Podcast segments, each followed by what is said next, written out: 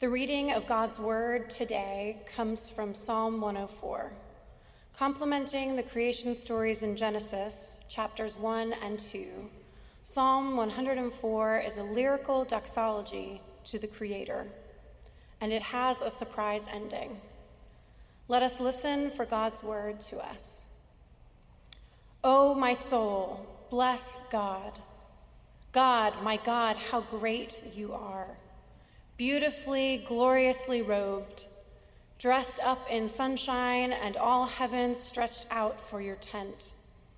You built your palace on the ocean's deep, made a chariot out of clouds, and took off on wind wings. You commandeered winds as messengers, appointed fire and flame as ambassadors. You set earth on a firm foundation so that nothing can shake it ever. You started the springs and rivers, sent them flowing among the hills. All the wild animals now drink their fill. Wild donkeys quench their thirst. Along the riverbanks, the birds build nests. Ravens make their voices heard. You water the mountains from your heavenly cisterns. Earth is supplied with plenty of water. You make grass grow for the livestock, hay for the animals that plow the ground. The moon keeps track of the seasons. The sun is in charge of each day. When it's dark and night takes over, all the forest creatures come out. The young lions roar for their prey clamoring to God for their supper. When the sun comes up, they vanish, lazily stretched out in their dens. Meanwhile, men and women go out to work, busy at their jobs until evening. What a wildly wonderful world, God. You made it all with wisdom at your side, made earth overflow with your wonderful creations. All the creatures look expectantly to you to give them their meals on time. You come and they gather around. You open your hand and they eat from it. If you turned your back, they die in a minute. Take back your spirit and they die. Revert to original mud. Send out your spirit and they spring to life the whole countryside in bloom and blossom. The glory of God, let it last forever. Let God enjoy his creation. This is the word of the Lord. Thanks be to God. We begin with a doctor, not a medical doctor, it's Dr. Seuss. In his story, Horton Hears a Who, Horton says, I say I've never heard tell of a small speck of dust that is able to yell. That is able to yell. So, you know what I think? I think that there must be someone on top of that small speck of dust. Horton's discovery, like the Jeopardy TV show that I love, suggests a question. When I look at the heavens and all of the work of your fingers, and all the worlds that you have established, O God, what is mankind that you are mindful of us and care for us? That's a prayer, a question from Psalm 8. Scientists generally estimate that the Milky Way galaxy contains somewhere between 100 billion and a trillion stars. It's hard to imagine that and they say that there are somewhere between 100 billion and a trillion galaxies out in the universe. And who knows how many universes? Colonel James Irwin, the pilot of Apollo 15, the eighth person to step on the moon, said this as he looked, as he was flying in space. He said, The earth reminded us of a Christmas tree ornament hanging in the blackness of space. As we got further and further away, it diminished in size. Frankly, uh, finally, it shrank to the size of a marble, the most beautiful marble you can imagine. That beautiful, warm, living object looked so fragile, so delicate, that if you touched it with a finger, it would crumble and fall apart. Seeing this has to change a person, has to make a person appreciate the creation of God and the love of God. Today at Riverside and earlier in this week when we celebrated Earth Day, we are invited to appreciate and to celebrate creation. In our tradition, we talk about the Word becoming flesh, and in the beginning was the Word, and all of all was created by the Word. And we think of the Word in scriptures. But what does it mean to think of hearing the Word of God in creation? Psalm 104 is an extensive inventory of creation, of God making order out of cre- chaos, out of the threatening waters God creates boundaries and God provides for all the living things, and starting with the largest to the smallest. And this inventory of creation is framed in doxology, praise to the Creator. But you know, as I was thinking about today, I think it's almost, I don't know, it's hard to celebrate this environment we're in. I mean, it's never seemed more threatening and chaotic than it is now. I mean, every time we look around at someone, we wonder if they're a threat to us. When people go to a store, have you seen how they, they gird themselves for battle in the parking lot? They, you know, they're, they're wiping things and they're, they're masking and they're, they're getting ready. They've got this grim face on like they're going into battle. It's, it's threatening out there. It's dangerous. We are avoiding even people we love. We've clean, we're cleaning everything. The whole world seems like a threat. And moreover, Earth Day in general just seems like a day of guilt. Aren't we used to dire warnings of how everything is winding down and burning up? Is now a time when we really can take on more to worry about? Is now a time where we can hear about taking more responsibility when we're just trying to survive in this crazy time? So I kind of feel like I'm a door to door salesman on your front porch just as you settled in to watch your favorite TV show. It's like, this is not a good time. Please go away. But how about we flip the script? Think about it. What season are we in? We're in the season of Easter. We're in this time, this several weeks, where we're invited to consider what the resurrection might mean to us. If it's really real, what does it mean? It's possible, we believe, to live in the world in a new way because of the resurrection of Christ. You know, we've been having various staff and members of the church write devotionals, and they've been being posted online each day, and I've been so moved by them. The depth of faith and, and insight and, and personal expression uh, through this time of pandemic has been wonderful to read. Yesterday's was by Eli Stevenson, and I loved his devotional yesterday. He said, Hey, let's look at the positives. And he named just a, a, a, couple. He said, People are outside walking around all the time. People never used to take so many walks. People are enjoying nature. It's great.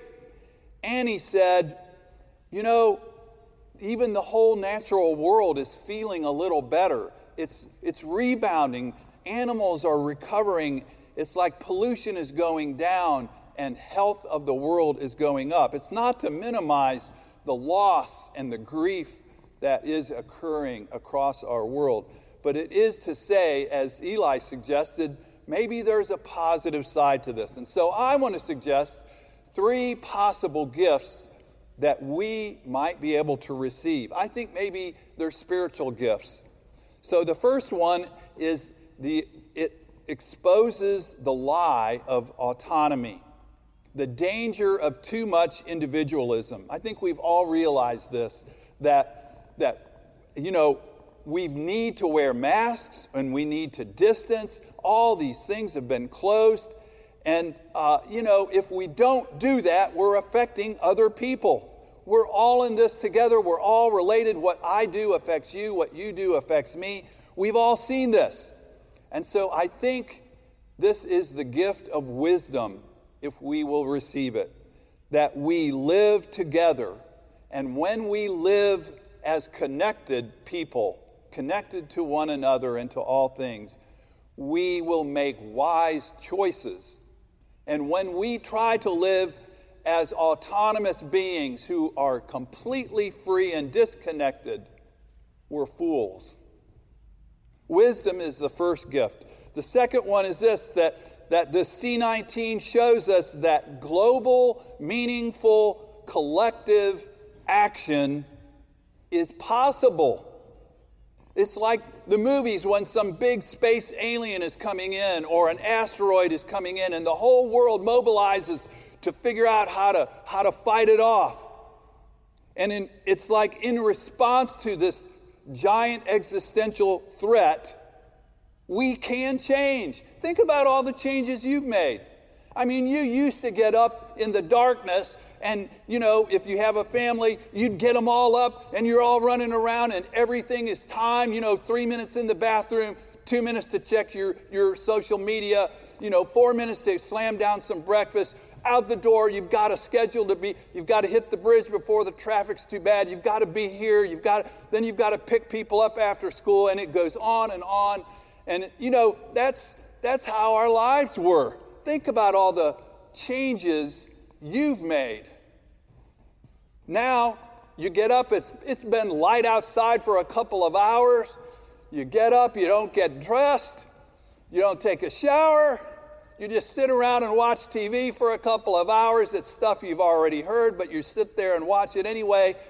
Finally, you get bored, so then you go and clean your closets again for the fourth time, or you wipe something down again, or you know you maybe you're out taking a walk you've never taken so many walks now you, you kind of know every feature of your neighborhood as you never did before think about the ways you have changed and not just you but giant corporations whole economies governments societies have all changed their behavior really in the matter of a month and they're basically following the golden rule do unto others as you would have them do unto you. That's really what the whole world is trying to do in terms of staying safe.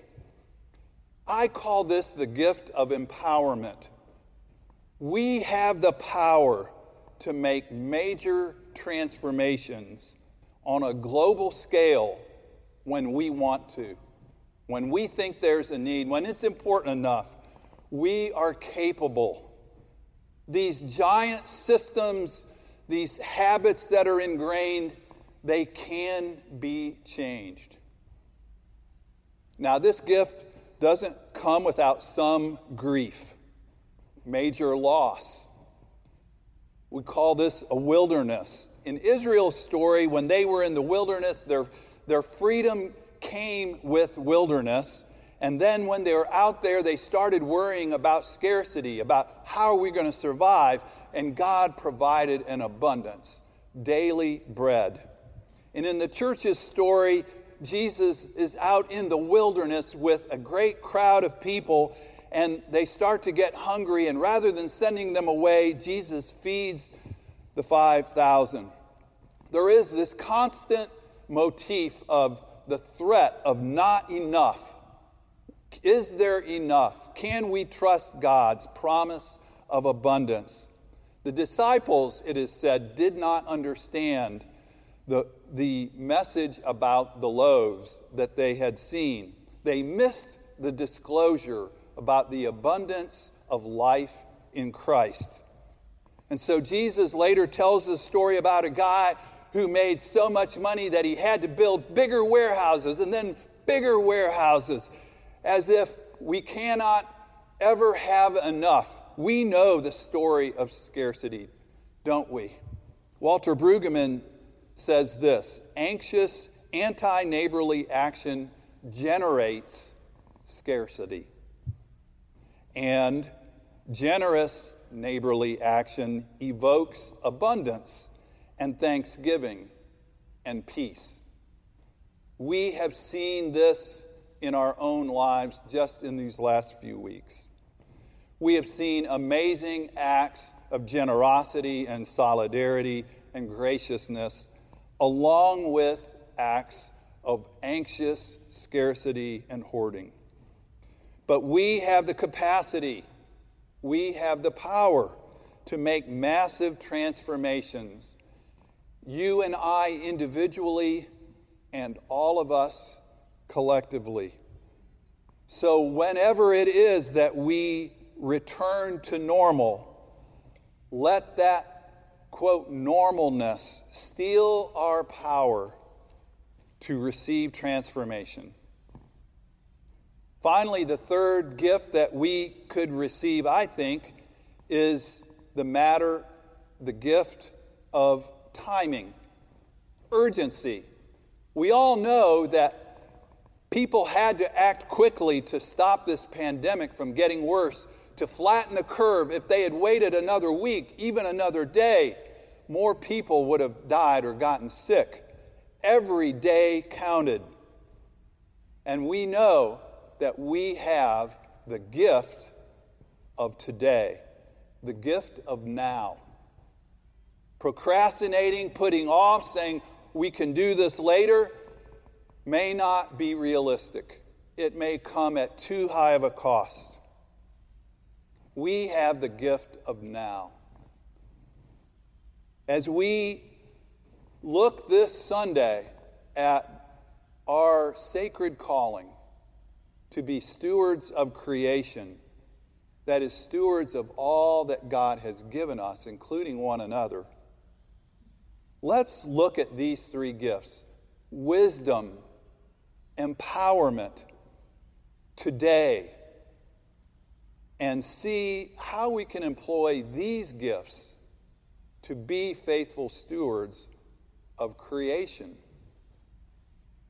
I would suggest that we do not do that alone.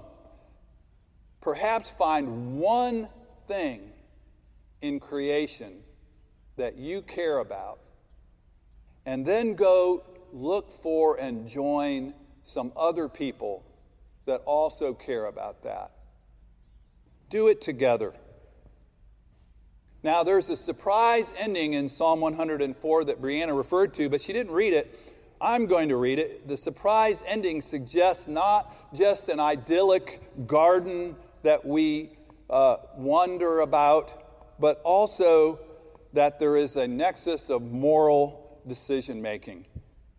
Here's what it says May sinners vanish from the earth, and may the wicked be no more. Ouch. The stewardship of creation is a part of God's covenant faithfulness and a part of our faithfulness in covenant relationship. So to say yes to God is to say yes to what and who bears God's image. Saying yes to the gifts of wisdom and power and now this is not a matter of doctrine or argument or science or economics or even morality. It's a glad self giving back to God, to the covenant maker. It's personal. Albert Camus, the French philosopher, said, Choose what you love and love what you choose. Choose what you love and love what you choose. So let everything that has breath praise God and choose love. Amen.